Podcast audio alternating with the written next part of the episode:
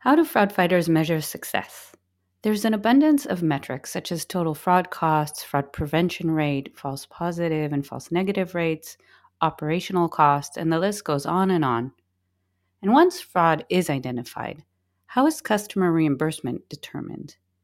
Well, regulatory liability is an easy start, but when it comes to scams, which result in authorized payments, when the customers themselves are tricked into transferring the money to criminals, it gets a little tricky. The money could be transferred online or in the branch, via checks, P2P, such as Zelle or Cash App, ACH transfers, or even gift cards. In this case, other policies will determine whether customers are compensated for their monetary loss. But there's another side of scams the human side the emotional toll that scams have on victims, leaving them with a blend of feelings shame, guilt, despair, and frustration. Or we can sum it all in one word trauma. Scams have an impact that can go well beyond the financial aspect and well beyond the individual. Scams can tear families apart and can even lead to suicide. Criminals have perfected some scams to the level of draining out every dollar pound, or euro people have and even convincing them to take loans.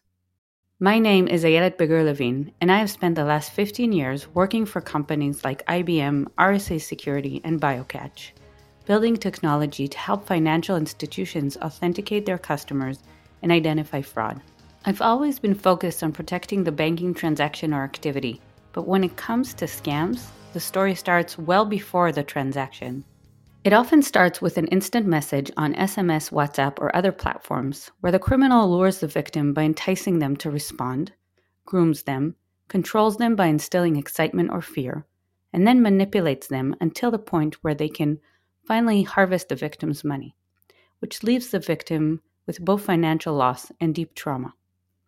Let's break it down using an investment scam example luring the victim, a random out of the blue text message from a lovely lady who is so sorry for making a mistake in contacting you, but thinks you're very patient and would love to chat some more. Grooming, displaying a flashy lifestyle, being your friend, and convincing you to invest some money, which you do in small sums, and then you see a return on investment, which makes you happy and engaged. Then, control and manipulation she convinces you to invest more money to see bigger profits, where you feel a sense of hope and delight, and then manipulates you with a sharp U turn into fear, saying you have to pay taxes and put more money to get a return. You are now worried, but all your money is in the investment scheme, so you have no other option but to listen to this person and do what they say. This process can take between hours if it's an impersonation scam to months for an investment or romance scam. But in all cases, the criminal needs to establish trust. The right amount of trust is built such that there are many cases where a bank or a relative can actually see the scam happening and will try to convince the victim that they are being scammed and stop the activity. But the victim doesn't believe them. How does this happen? The victims are too deeply involved in the emotional manipulation. They think that the person they met online will finish their job on the oil rig and come back to marry them. They believe that although they haven't been able to get their investment profits out, that the profit they have seen in the past will repeat itself. But what if we could actually stop the scam before this happens?